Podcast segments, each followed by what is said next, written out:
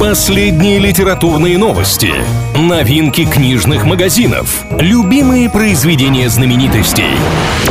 Книговорот на правильном радио. Всем привет, с вами Илья Андреев. В ближайшие пару минут будем говорить о литературе и всем, что прилагается. Что важного? Министерство культуры создаст на базе российских библиотек центры книжной реставрации. На данный момент запланировано появление сорока таких учреждений, каждая из которых оснастят всем необходимым оборудованием, а работникам библиотеки предложат пройти обучение у лучших реставраторов страны. По данным экспертов, около девяти миллионов изданий в библиотечных фондах России нуждаются в реставрации. Это примерно каждая тридцатая книга. Первые центры планируют открыть уже в этом году. Что читают? Специалисты онлайн-гиганта Wildberries отчитались о книжных покупках россиян в марте.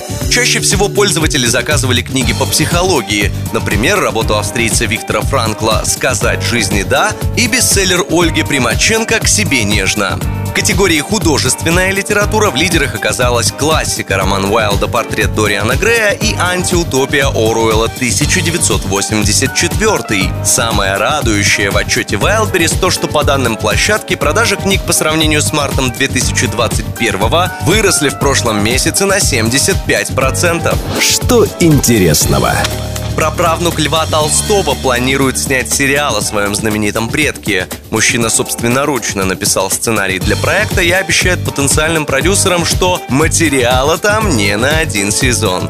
Производственный процесс при этом пока не запущен, поэтому говорить о сроках и премьере рано. Сейчас идет этап переговоров с представителями индустрии, которые могли бы помочь с реализацией. На этом пока все. С вами был Илья Андреев. Услышимся на правильном. Книговорот. На правильном радио.